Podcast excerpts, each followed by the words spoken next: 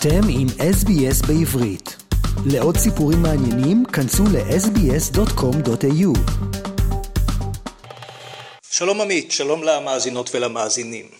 תקתוק השעון גובר ועמו המתח לקראת פתיחת הקלפיות ביום שלישי הקרוב. אנחנו הרי כבר מנוסים. הלכנו לקלפיות באפריל 2019 ובאותה שנה גם בספטמבר חזרנו להצביע במרץ 2020 ושוב במרץ 21. ועכשיו אנחנו עומדים בפני עוד ניסיון בתקווה לייצב את המערכת הפוליטית ואת ניהול ענייניה של המדינה.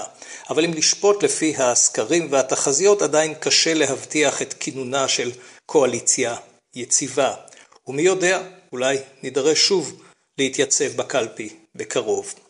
בכל מקרה, לפני ימים אחדים פורסמו הסקרים האחרונים, וקשה לומר שהם מצביעים על יציבות כלשהי. ממוצע של חמשת הסקרים האחרונים שפורסמו בימים האחרונים, מצביע על התוצאה האפשרית הזו. 31 מנדטים לליכוד בראשות בנימין נתניהו, הנאשם כידוע במקביל בשוחד, מרמה והפרת אמונים. 25 מושבים ליאיר לפיד ומפלגתו יש עתיד, מחנה הציונות הדתית, הכולל גם את איש הימין הקיצוני תמר בן גביר, 14 מושבים, 11 מושבים למחנה הממלכתי בראשותו של בני גנץ, 8 לש"ס, 7 ליהדות התורה, 6 לישראל ביתנו של אביגדור ליברמן, 5 למפלגת העבודה, עוד 5 למרץ, ובתחתית התחזיות שתי הרשימות הערביות רעם עם 4 מנדטים, וגם 4 מנדטים לחדש ולתעל. כך לפי שעה לפי התחזיות, אבל כמובן תמיד צפויות הפתעות. אחד הסוקרים, דודי חסין, שניהל את הסקרים עבור תאגיד השידור כאן, אמר בסוף השבוע כי הפעם יותר מתמיד קשה להעריך את התוצאות. בגלל התיקו העיקש בין שני המחנות, כך אמר, נראה שהתוצאות ייסגרו בהפרשים קטנים מאוד, ועל כן קשה לדעת למי יש סיכויים טובים יותר לנצח. ובכל זאת, יש מי שמעריכים כי לבנימין נתניהו יש סיכוי רב יותר להרכיב את הממשלה הבאה.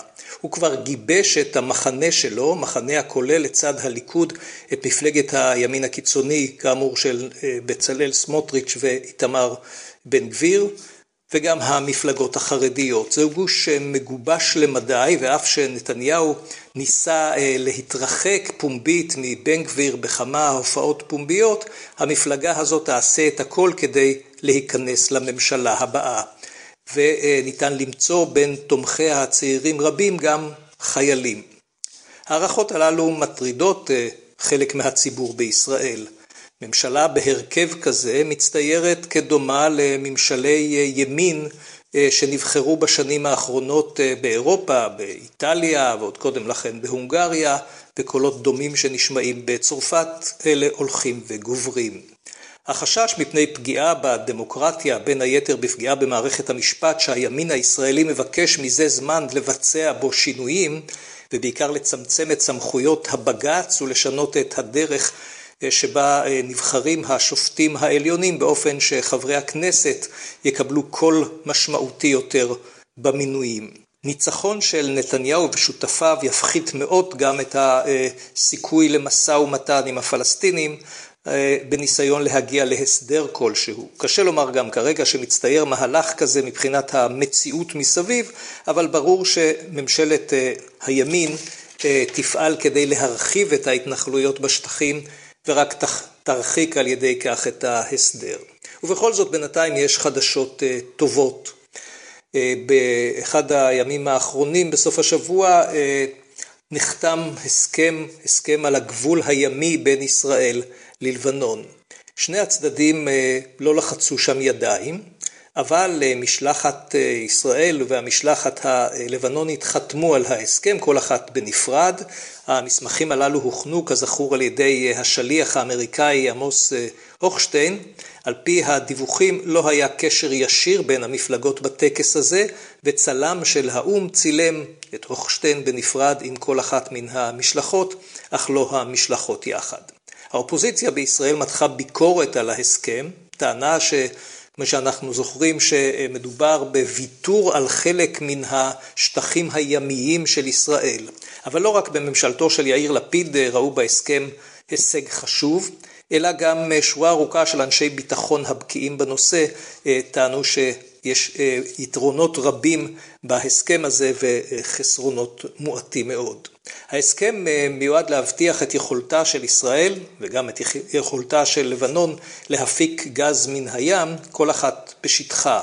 בפועל יחלפו עוד שנים עד שניתן יהיה לבצע את זה בפועל.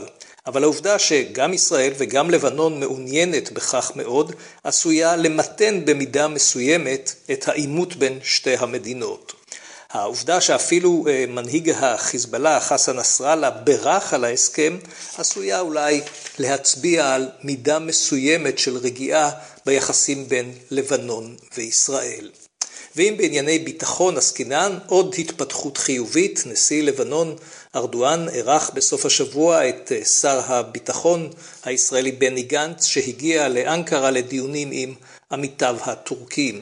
ארדואן כבר נפגש בעבר עם הנשיא הרצוג ועם ראש הממשלה לפיד, וזוהי עוד עדות לשיפור כלשהו ביחסים בין שתי המדינות. אחת הבקשות שהציג שר הביטחון שם בשיחות הייתה הבקשה להפסיק את פעילות אנשי החמאס הפועלים בטורקיה. אנשי ארגון זה מזוהים על ידי ישראל כמי שמנסים להפעיל משם פיגועים נגד ישראלים בארץ ובעולם.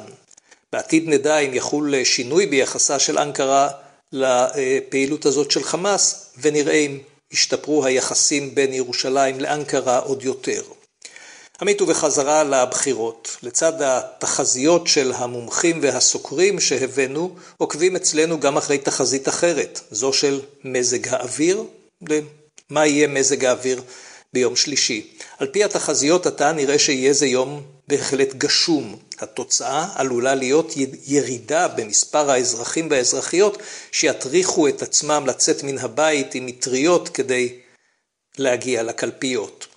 והנה לנו עוד מרכיב שעשוי להשפיע על דמותה של ישראל בשנים הבאות. אנשים מבוגרים אולי מנעו מללכת להצביע בגשם, וההשתתפות בחג הדמוקרטי אולי תיפגע.